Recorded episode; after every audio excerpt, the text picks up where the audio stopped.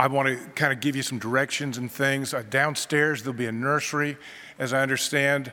Uh, here in the sanctuary, we've just finished renovations in the uh, balcony space for a more child family friendly place for kids who need to wiggle, so that's up there as well.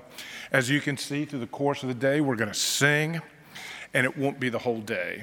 Through the course of the morning, we're going to sing, we're going to pray, uh, there'll be preaching, we'll come to the table for the Lord's Supper, and we're encouraging folks to think of that as coming forward with a special offering. We've asked some people to, asked everybody really, to bring a Neighbors Plus bag for groceries or this, that, or the other thing. I'm going to give you complete permission if you need to during a hymn, sneak out and just grab something from the side so the sermon illustration will work. Um, but we, the idea of bringing a, forward an offering as an expression of gratitude, even as we receive the grace of God. Um, some personal thoughts as I was praying for the morning. Thanksgiving is not in the liturgical calendar. It's but it's appropriate that we gather, even on this, a national uh, holiday in the United States, because it's based on historical events. And it's a place where a nation looked at a small, struggling, suffering church and said, Wow, we want to live like that. I've got a little book here that was uh, printed in 1662. It's called Mourt's Relation. It was the first and the earliest eyewitness account of that uh, Thanksgiving uh, celebration. On a day, Massasoit, the greatest king of the Wampanoag people, brought 90 Wampanoag warriors. Imagine that's like two platoons of Marines showing up at your doorstep, twice as many Wampanoag as pilgrims. And what did they do?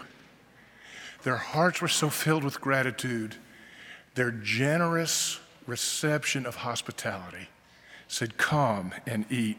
The pilgrims welcomed them for four days. Isn't that amazing? Four days.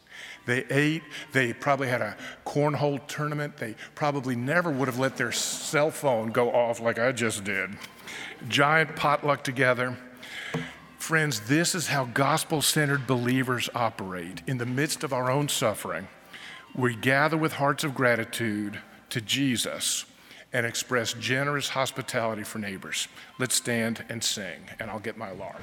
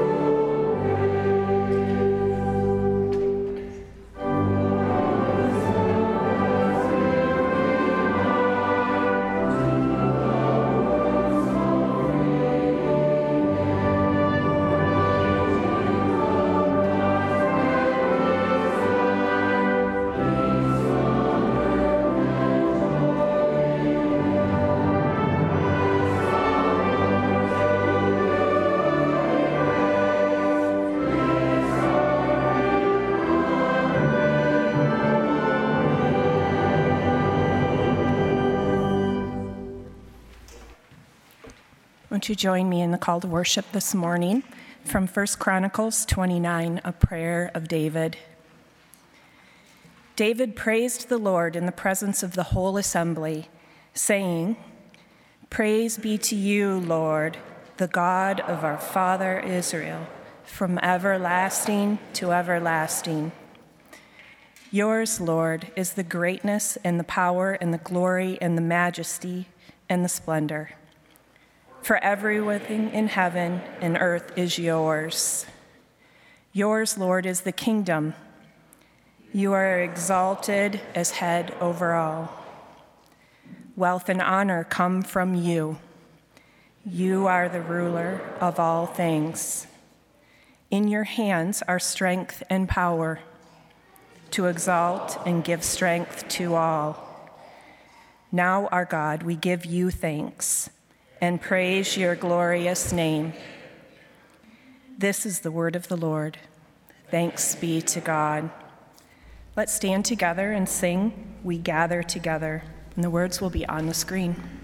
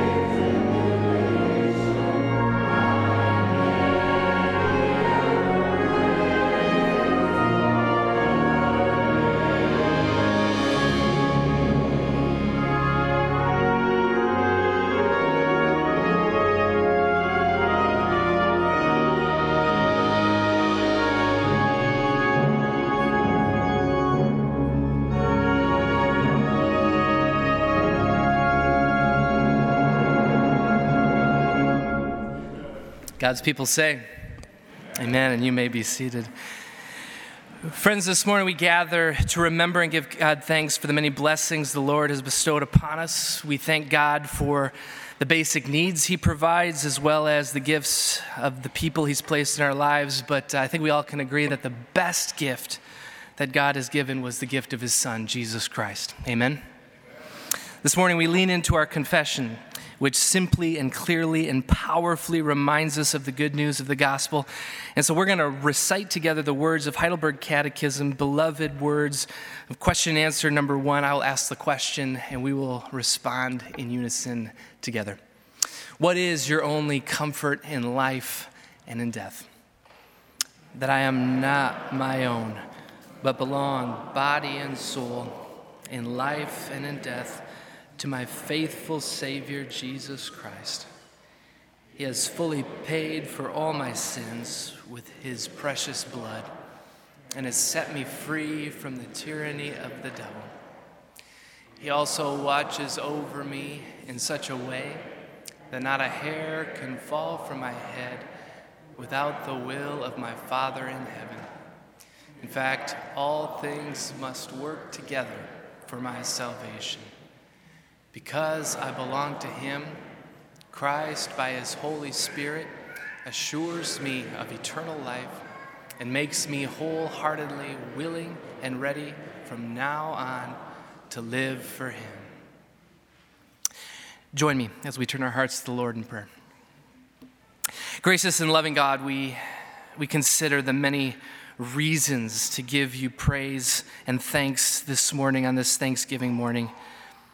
Our hearts turn to the words of Psalm 100 the psalmist says these words Make a joyful noise to the Lord, all the earth. Worship the Lord with gladness. Come before him with joyful songs. Know that the Lord is God. It is he who made us, and we are his. We are his people, the sheep of his pasture. Lord, we, we gather and, and, and, and we, we declare and we, we offer our praise and our worship this morning. Voices joining with instrument, Lord, to offer you praise that you deserve. We praise you, Lord, for the gifts you give. We thank you for uh, the gifts that you so bountifully give. And we confess, Lord, that we so often take those simple pleasures in life for granted. Lord, the sun that has been shining this morning, we, we praise you for that gift. The, the snow that covers the earth, the, the glory of your creation. Lord, we are so blessed by, by the wonders of this world. And Lord, living here on the lakeshore to watch sunsets, Lord, we, we praise you for these gifts that you give so bountifully. We thank you for the simple gifts of life, like food on our tables, a roof over our heads, clothes on our back. We thank you, Lord, for the, the ability to gather here in this space freely without fear. We praise you, Lord, for the gifts that you so bountifully give. And as we've mentioned before, Lord, we thank you most importantly for this gift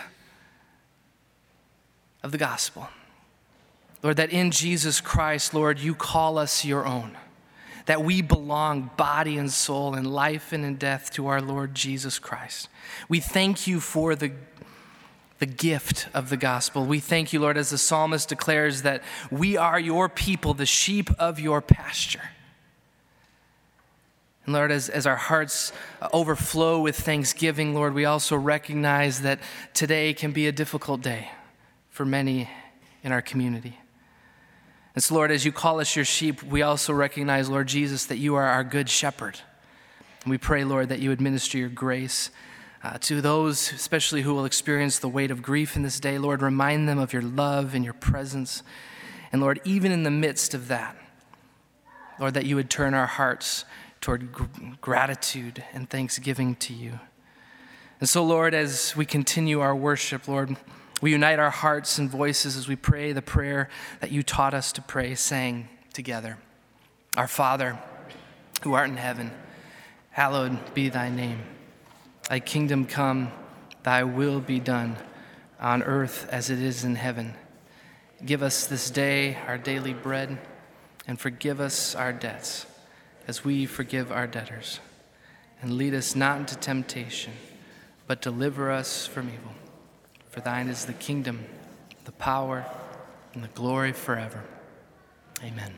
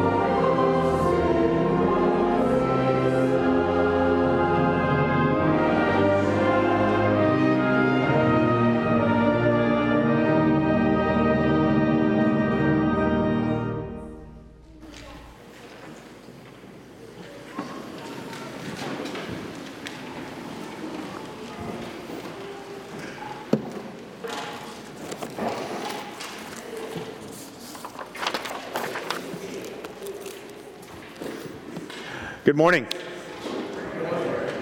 Before I um, uh, jump into the text and um, the message this morning, um, I'd like to just kind of give you a little bit of overview of what's going to happen um, so that you're not caught off guard. You probably still will be, but that's okay. Um, so there'll be the reading of the text um, after I'm done, and then we'll move into the message. And then we'll be celebrating the Lord's Supper. Um, we're going to ask you, um, when we celebrate the Lord's Supper, to come forward down um, the center aisle. If you've brought um, your bag for Neighbors Plus, you are invited at that time to bring it with you as you come forward and place it before the Lord's table or here along the side. If you have left it outside, that is fine. If you want to go out and get it, um, during the middle of the message, that is fine. Um, I will not be offended. Um, and, um, but everyone is welcome to the Lord's table, whether you brought that bag or not, and we just want to reiterate that. Um, after the Lord's Supper, which we will take by intinction, um, you will take a piece of bread from the plate and then dip it in, into the cup, and then you can return to your seat, and that is best done by going back down the sides. Okay? There's the flow. Are we good? Okay, before we, um, before we jump in, I just really want to pause. It is Thanksgiving morning, and I would like to say thank you to all those who are participating this morning um, the members of our orchestra, um, those who are reading scripture, those who have prayed, um, those who introduced the service, and for all those who um, are working behind the scenes, doing sound, doing um, video, and that made all this possible. So let's just begin by saying thanks to them.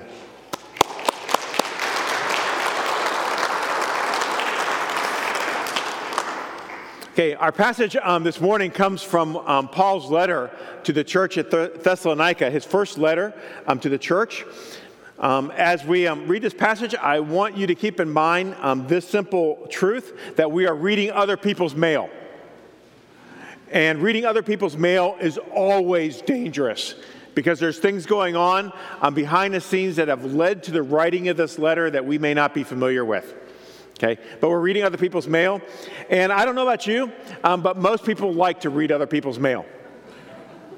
Um, I guess I should say email now because um, rarely do we get mail in our post office box. But our text is from um, the first letter to the church of Thessalonica. It's found in chapter 5, um, beginning in verse 12, and I'll read through um, verse 24. Now we ask you, brothers and sisters, to respect those who work hard among you, who are over you in the Lord, and who admonish you. Hold them in the highest regard and love because of their work. Live in peace with each other. And we urge you, brothers and sisters, and warn those who are idle, encourage the timid, help the weak, be patient with everyone. Make sure that nobody pays back wrong for wrong, but always try to be kind to each other and to everyone else. Be joyful always, pray continually, give thanks in all circumstances, for this is God's will for you in Christ Jesus. Do not put out the Spirit's fire. Do not treat prophecies with contempt. Test everything. Hold on to the good. Avoid every kind of evil. May God Himself, the God of peace, sanctify you through and through.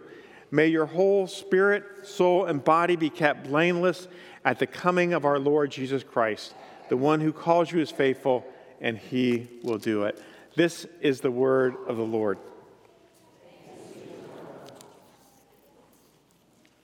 Our passage this morning from 1 Thessalonians is a great passage, and we could spend the next month or year even unpacking what I read.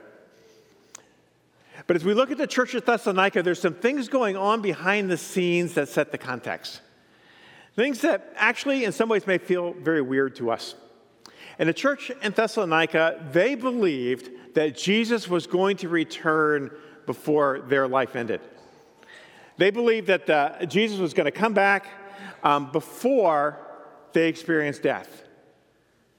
And by the time Paul writes this letter, the church at Thessalonica is going through this kind of internal turmoil because parents have died, loved ones have died, and friends have died. And they're trying to make sense of that. That seems very strange to us, but it was not to them. And so there's this kind of internal turmoil that they're experiencing. Also, we know that in the church in Thessalonica at this time, that there was internal turmoil in the church regarding the leadership. There seemed to have been some leadership issues, and one of those issues involved the inability to forgive, to forgive brothers and sisters in the community. So we'll add that turmoil to it. And then on top of that, the church in Thessalonica, like most churches during that period of history, was experiencing persecution from the outside. They were being marginalized. They were being, in our common language. They were being canceled, they were being um, pushed out to the margins. And so the, the believers there are wrestling with this internal turmoil and this external pressure, and that is the context in which Paul writes this letter. And Paul is writing to them to encourage them and to instruct them. And if I were to summarize Paul's, um, Paul's theme in this letter, and I would say basically Paul's theme in all of his letters, is essentially this the gospel of Christ changes everything. The gospel of Christ Jesus changes everything.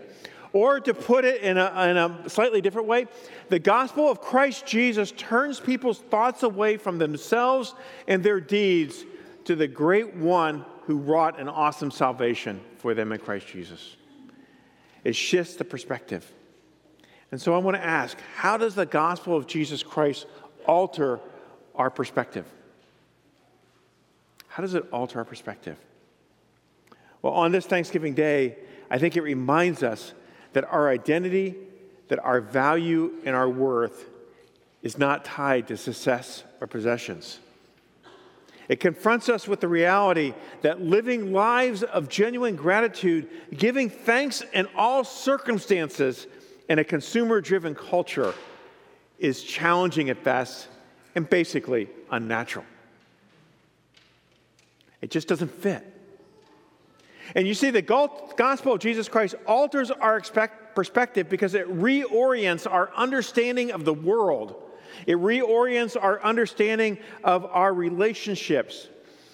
It reorients every area of our lives because what God has accomplished in and through Jesus Christ. We know in the depth of our being and wholeheartedly believe that this is God's world. And despite the circumstances around us, His purposes are being accomplished.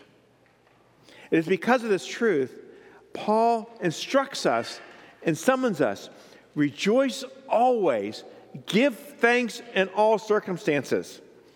In other words, he's inviting the believers in the church in Thessalonica to a a life of gratitude. And it's a gratitude that flows from the depth of their being, out of appreciation for God's gift to us in Christ Jesus. Knowing that this is God's world, confident that his purposes are being accomplished. And the interesting thing about this gratitude is it's not light. It's a gratitude that allows us both to grieve and to lament. It's a gratitude that reminds us and, and that's rooted in God's character. It's not rooted in our circumstances. It's a gratitude that calls us to walk by faith, knowing that this is God's world and that His purposes are being accomplished, even if the means that He's using do not make sense to us at the time. It's a call to walk by faith. It's a genuine gratitude. It's a deep gratitude. It's a gratitude that is that changes our posture. There's a term we've come to use a lot. Changes our posture. And probably the best picture of that posture is in Jesus' sermon in the Sermon on the Mount when Jesus uses the term blessed. Now, a few years ago, blessed was like the hot term. Remember that? Oh, you remember that? Remember it was the hot term. But blessed is an interesting term because what it describes is an inward contentment that's not affected by external circumstances. It describes a way of being. It's a, it's a being that's not affected, that one's confidence, one's understanding is not shaped by the external circumstances. And you see, gratitude Giving thanks as a posture is a way of being in the world and relating to others around us because of the finished work of Christ. It ought to, I don't know if I like this word or not, but I'm going to use it. it, it, it ought to ooze out of us. It ought to ooze through our community into our relationships. It ought to ooze into every area of our lives because we know that God will sustain us. Now, Thanksgiving, I have to admit, is one of my favorite holidays. My family, we try to do it right, but I grew up in a family when it came to feasting, we just did it right. We just did it right.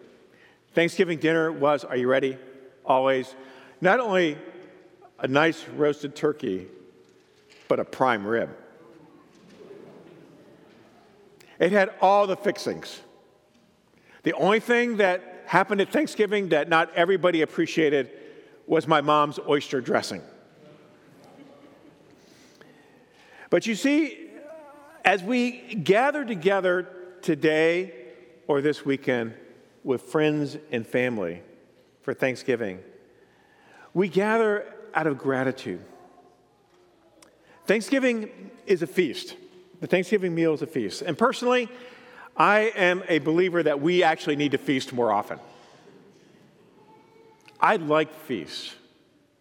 I like big meals. But what I like about big meals, besides the food, is being with people. And there's something about feasting together, eating together with friends and family that provides a wonderful opportunity to share stories, to give thanks, to walk with each other through the good and the difficult times. It provides a time and reflection and that reflection often comes in the telling of stories, and it's an interesting phenomena. But sometimes when we tell stories, we begin to appreciate how God's hand has been active in our lives in ways that we may not have seen before. I mean, think about this.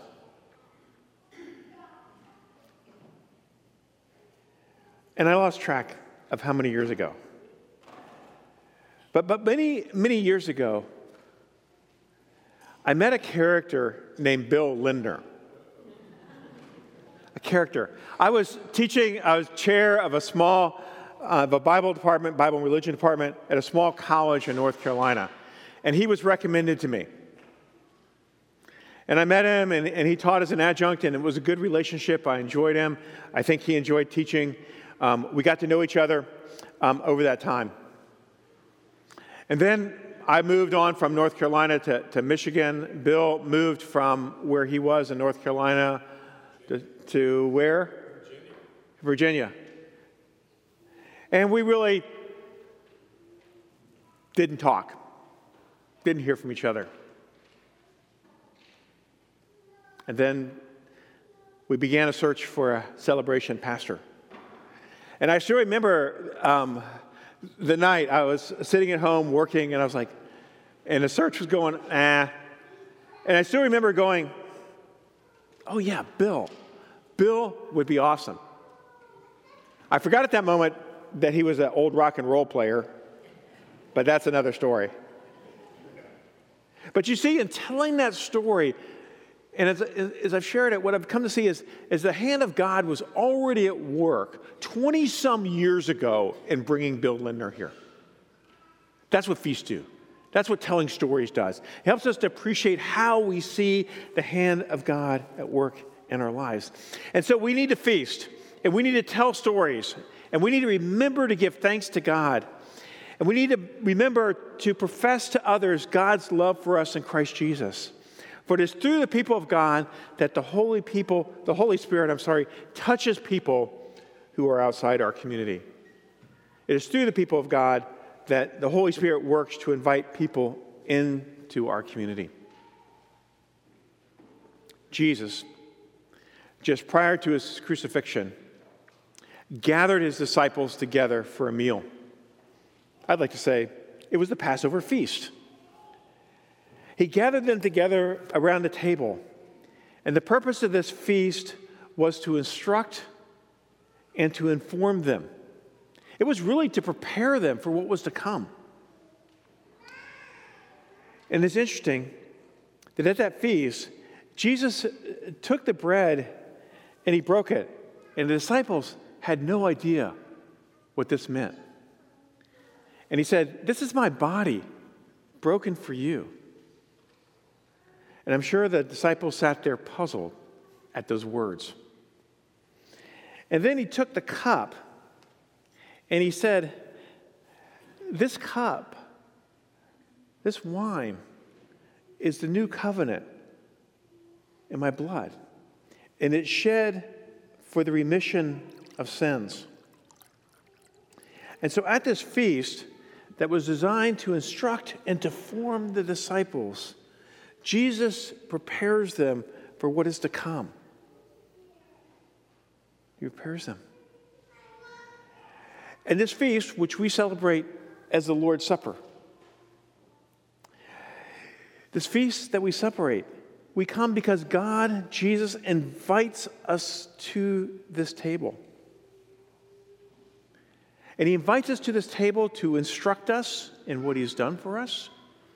He invites us to this table to form us. And we come to this table because of the finished work of Christ. But we come to this table in appreciation for what God has done and as genuine gratitude flows from us as a response to the work of Christ. As a people, as the people of God, we are able to genuinely give thanks, not only for what Christ has done for us, but to genuinely give thanks for everything around us, because this is God's world. He sustains it, and His purposes are being accomplished. Let us pray.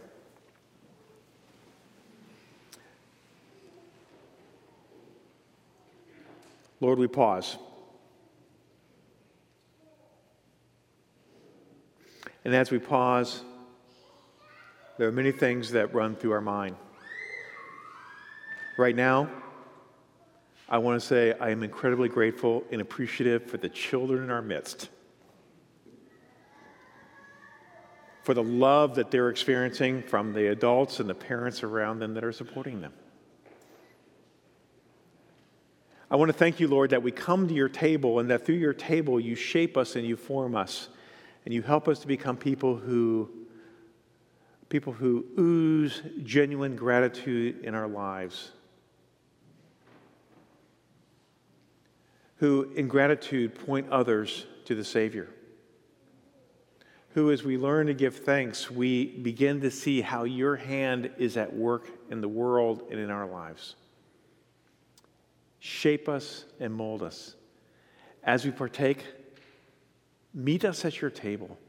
Allow us to experience your presence. Allow us to experience your transforming power and transform us into a people who ooze genuine gratitude. In the name of the Father, and the Son, and the Holy Spirit. If you would like to bring your offering for Neighbors Plus as you come forward, please do. You may place it on and around the table.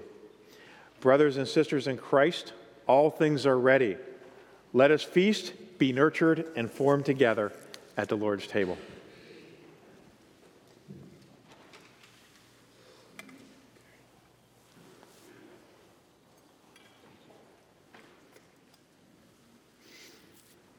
Come.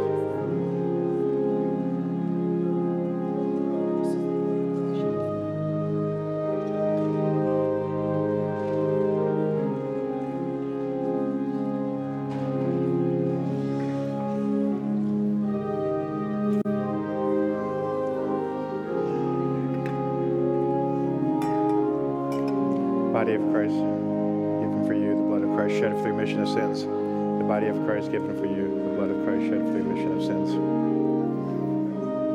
Thank you all.